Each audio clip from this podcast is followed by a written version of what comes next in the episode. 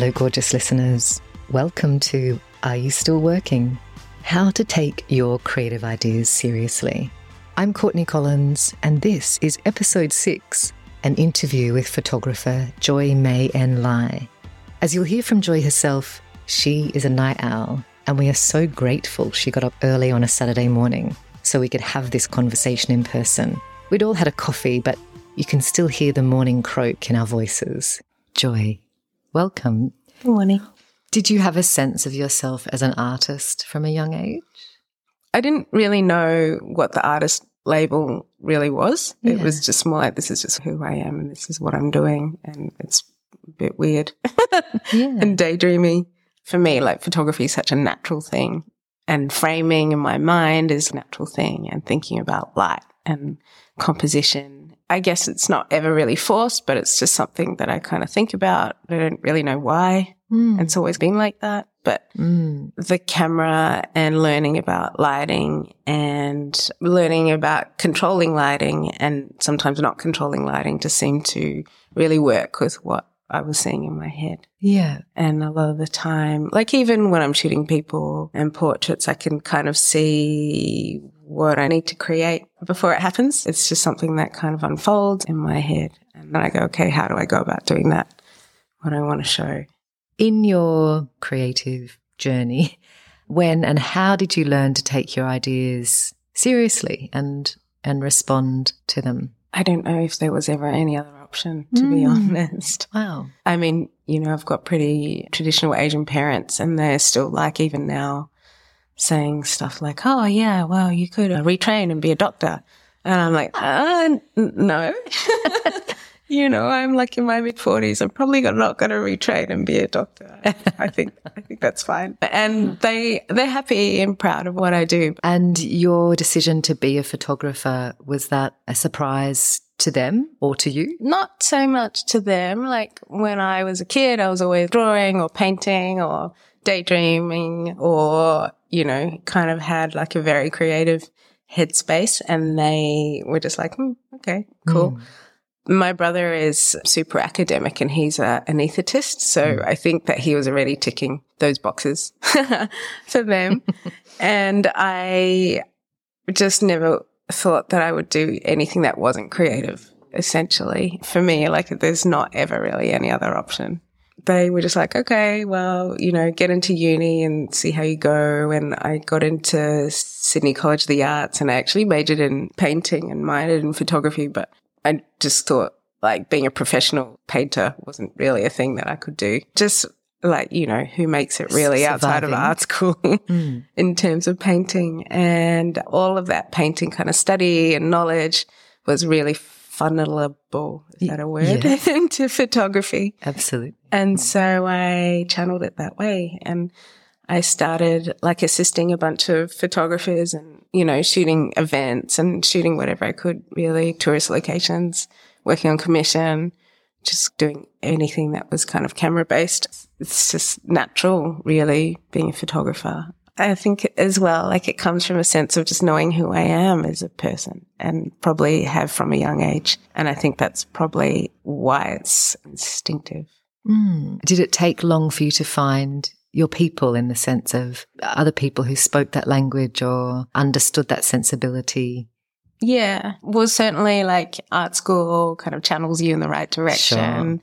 and photography a little bit, but more like some of my lifelong friends I've met from dance floors, which yeah. is great, and working in photo labs when we're all kind of like young and working for like $11 an hour, mm. but you've got a really cool group of friends. Mm. So it took me a while to find my people, but yeah, yeah, got some good ones now. Yeah. what are you working on now of your own? Of my own. Or, you know, when we were all kind of locked down and everyone was itching to get out during the 5K radius restriction, I started just walking at night. I've probably been living in Dulwich Hill for about a year and it was really interesting discovering all the little back streets that I hadn't really explored along before, particularly at night with that air of COVID menace. I suppose I, I just started looking at my urban landscape in a particular way. I was just carrying a digital camera with me generally. So I started kind of looking at locations and thinking about this impending COVID threat, which, you know, was invisible, but obviously had huge effect and just how that uber protective mindset colored that urban landscape. So I started shooting at night and I was also like weirdly reading about Edward Hopper and the work Nighthawks and I thought, oh, Nighthawks, that's just such a nice kind of parallel to the situation that we're in. Am I the Nighthawk? Who are the Nighthawks? Mm. You know, essentially exploring these ideas of protectiveness and loneliness and isolation, but also the space that all of those ideas bring mm. to urban living, which is usually obviously so bustly and busy mm. and, you know, all of a sudden we kind of hit pause and it was fascinating. But also I live in a tiny two bedroom flat and I was just physically needing to go for walks every night and use my photography eye. So I'm still working on that, though it's taken a different slant because obviously we're not locked down anymore, but there's still a stillness of the city in these small hours of the morning or when everyone's kind of doing their things inside and particularly in winter. I think mm. we have different habits. So I'm still doing that, though it's just slow, it's much slower and I'm balancing that with my own nine to five work. Mm. So before we talk about your nine to five work, do you think of yourself as a nighthawk, the nighthawk? Yeah, I would say that I'm naturally attuned to just being more awake and more creative and mm. more alert at night than in the morning, just naturally. So I guess that's true. And my dad jokingly called me a night owl because he mm. is also similar. What gives you courage and confidence to continue doing your own work and leaving the comfort of your home at night. I guess there's just a fascination with the world. There's nuance in what we do every day. There's kind of life that just happens, whether someone's observing or not. Like it's all fascinating down to even the way, you know, the light is dancing off a surface or a shadow and sound, which I wish I could convey and smell and the quality of air. Mm. I feel like a bit of a sponge, you know, absorbing it all and somehow like churning it out through my camera to show other people. yeah. So your situation now is that you have a day job as a photographer at the State Library of New South Wales? Yeah. So for the library, it's any archive kind of photography, any reformatting kind of archive photography that will end up being in exhibitions or shooting content for exhibitions and anything that they want for social media or new acquisition photography. It's pretty amazing that the library has a massive collection of objects and a lot of it's digitized, but a lot of it isn't. So my team are shooting it to make it available on the catalog, to make it available for anyone. So I'll do some of that, but also I'll be shooting for the magazine. So it's widely varied and really great. Yeah.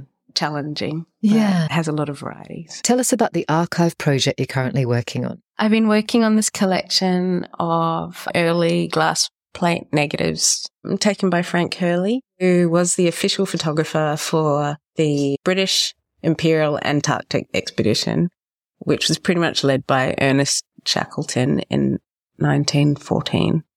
And it was the first attempt to cross the mass of Antarctica, which was about 2000 kilometers. So Frank Hurley, who was a bit of a renaissance man, who actually like weirdly was born in Glebe. He was working as a commercial photographer and he met Shackleton, you know, impressed Shackleton with his general kind of hero ended up becoming the official photographer for uh, the Antarctic expedition and shooting on this system called Paget, which is a French invention. So it's early glass plate color negatives. And each one is made up of two sheets of glass and one of them is like a black and white glass plate.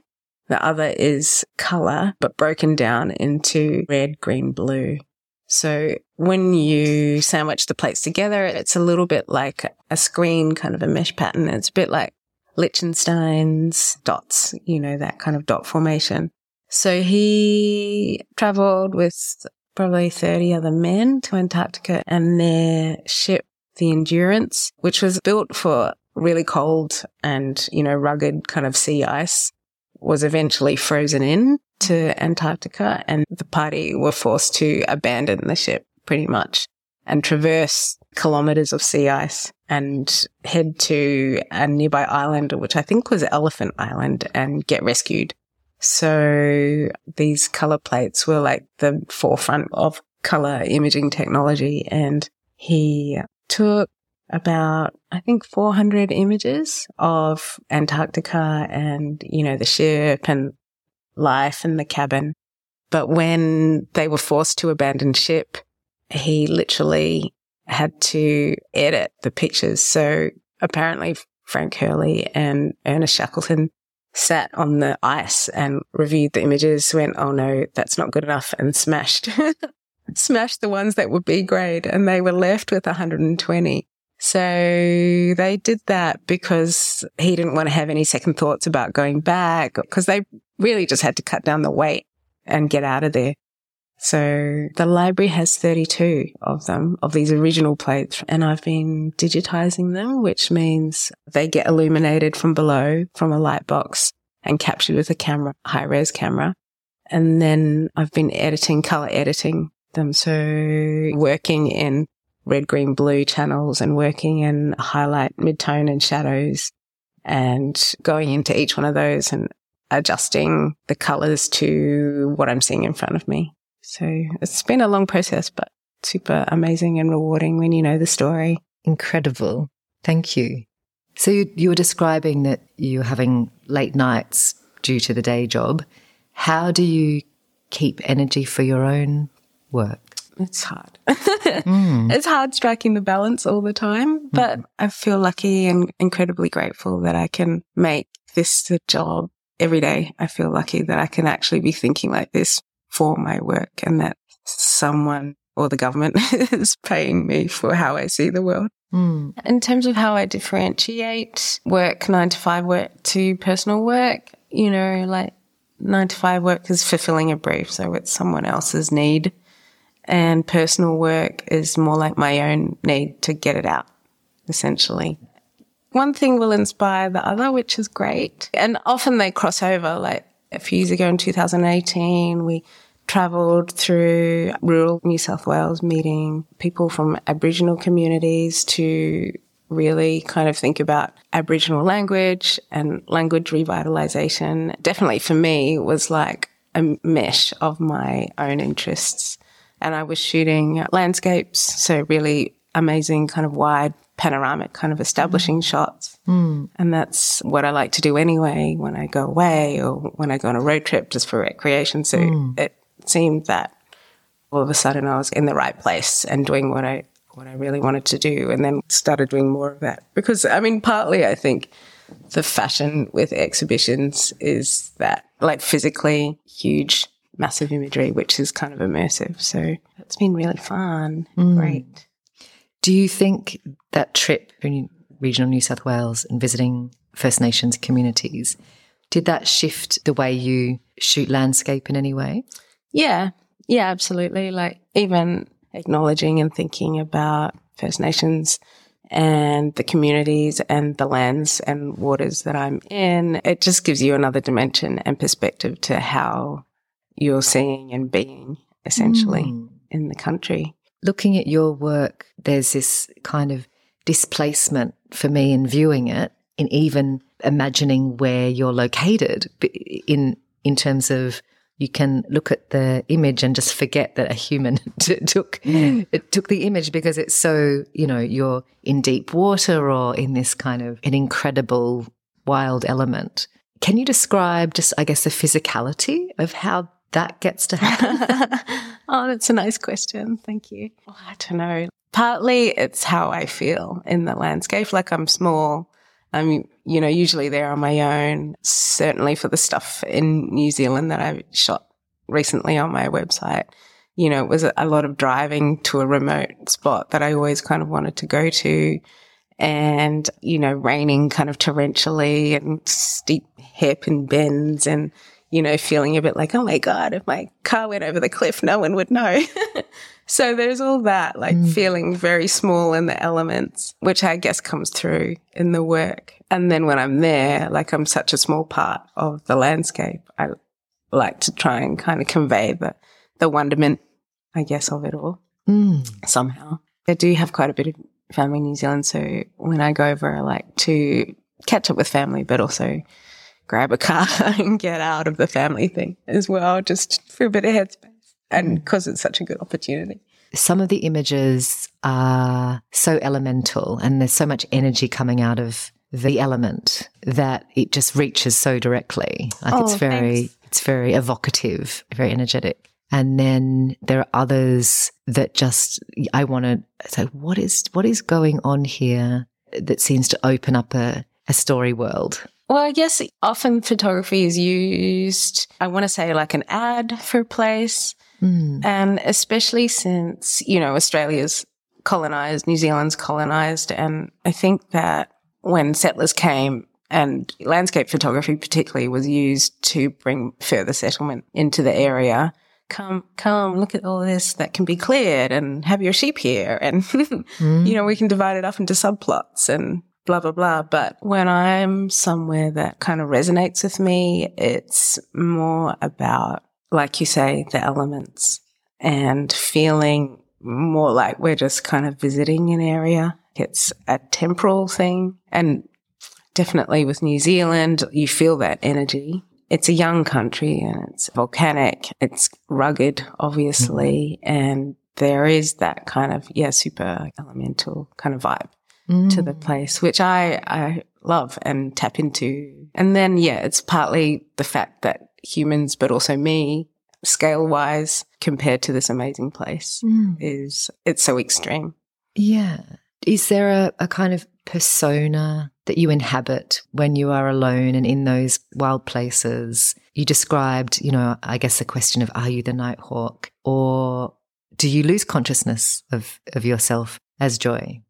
Yeah, yeah, for sure. It just becomes like more about like getting lost and getting lost is okay, like physically, but also kind of mentally mm. and becoming like there's no other sense of what else could I do here. Do you ever find yourself coming back to a question that you're trying to answer or that, that's guiding you in your work? Not any one question, mm. M- more like exploring kind of concepts and, and even like visually exploring like technique or lighting or imagery in some way. I don't think that it is like, oh, I'm going to think about shooting a whole bunch of things in black and white and how can I explore that? It's more like I need to go here and think about this one place or think about the story around this place and see what can be kind of brought to the light. Is there an example of this?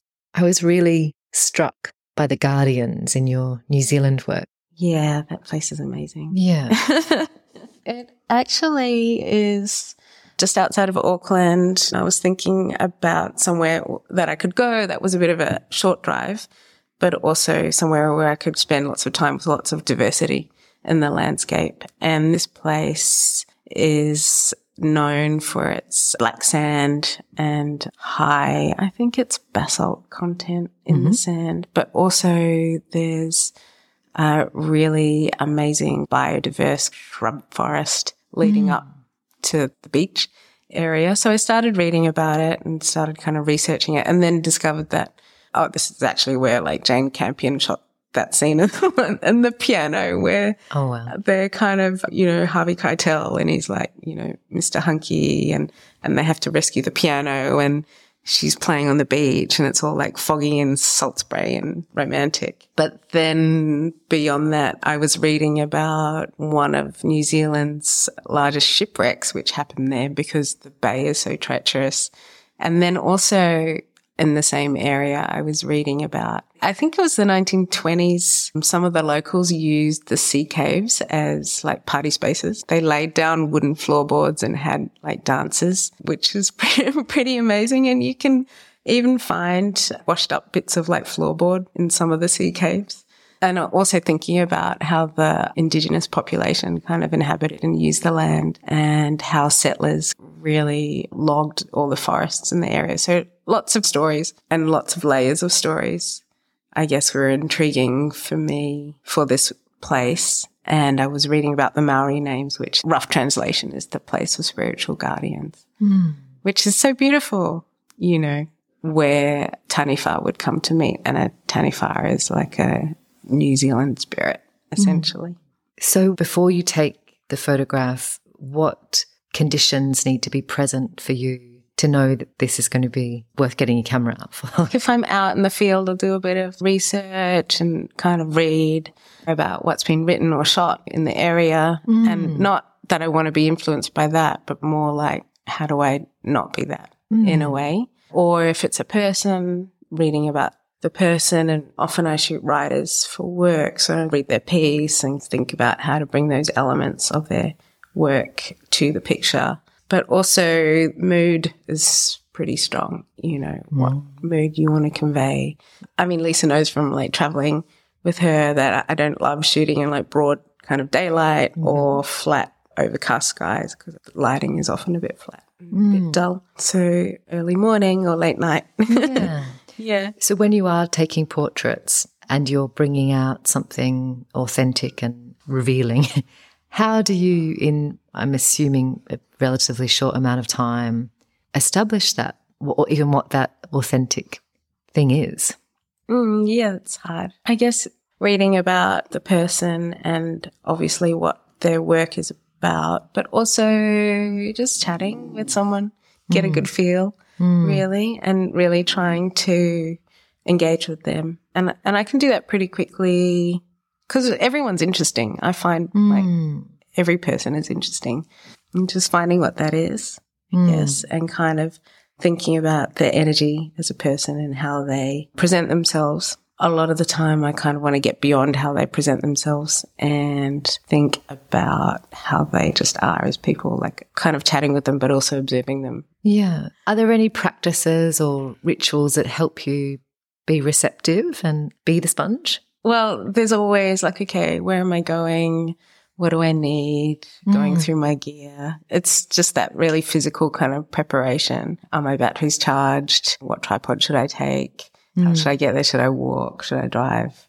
That kind of thing. And the act of walking itself is preparation for being in the space and talking with people or, you know, hearing responses to the work all of that's just very encouraging and gives mm. me confidence. And it's just really great, like sharing ideas, talking to other photographers or talking to other artists, really, who are also influential.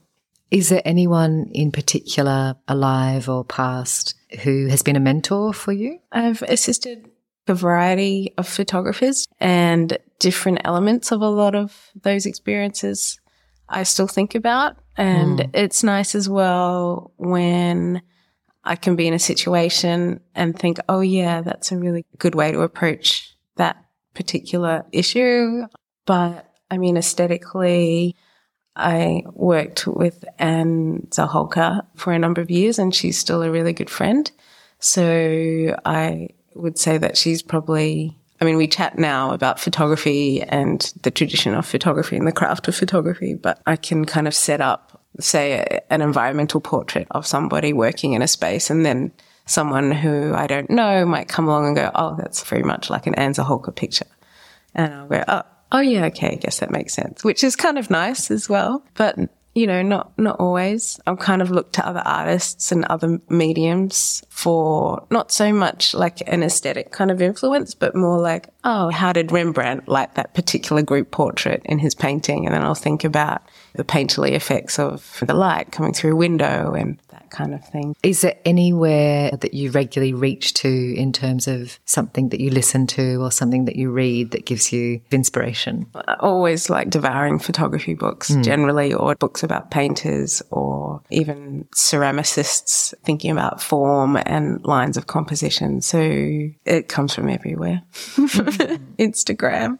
Yeah. you know, the National Gallery of Victoria. I was at a garage sale recently and bought a book on Turner, thinking about his incredible paintings and the turn of the century industry and what kind of crazy vibe that would have been, you know, mm. and how that really shaped his paintings. So it all kind of is like a hodgepodge mm. of influence. With your titles, some of them strike me as incredibly literary, and some I want to steal as novel titles, Oh, but I won't. How much thought goes into your titles? Often it's just a place and a time, which I just want to record. But other times it's a feeling. So hmm. it's very instinctual. And I would say that about my whole practice, that it's all like really instinctive and not so much a reaction or a problem to be solved, but more like, oh, this is just how it is for me. Hmm. I love that. Is there any image on screen or on film that you wish that you created? No, no, Cool. no, like someone else's. yeah, someone else's. Oh, right. No, hmm. no, no, I never really have that. I kind of like look at other people's work a lot and go, oh, wow, that is incredible. But hmm. it's more like respect that I look at someone else's work and when it strikes a chord in me, I kind of, wow, how did they do that? Or what a lot to wrangle or, you know, that kind of thing. More often than not, I find work inspiring. Joy, you've been incredibly inspiring. Oh, thanks. thank you. And thank you for sharing, you. I, I think, probably questions that don't get leveled at you. Yeah, no, at all. Hmm. Thanks. You can see some of Joy's Nighthawk series on our Insta page at Are You Still Working podcast. Are You Still Working is an independently produced podcast by me, Courtney Collins, and produced by Lisa Madden. If you enjoyed listening, you can support us by reviewing it and telling all your friends. And if there are artists you'd love us to feature, you can direct message us on Instagram. Till next time.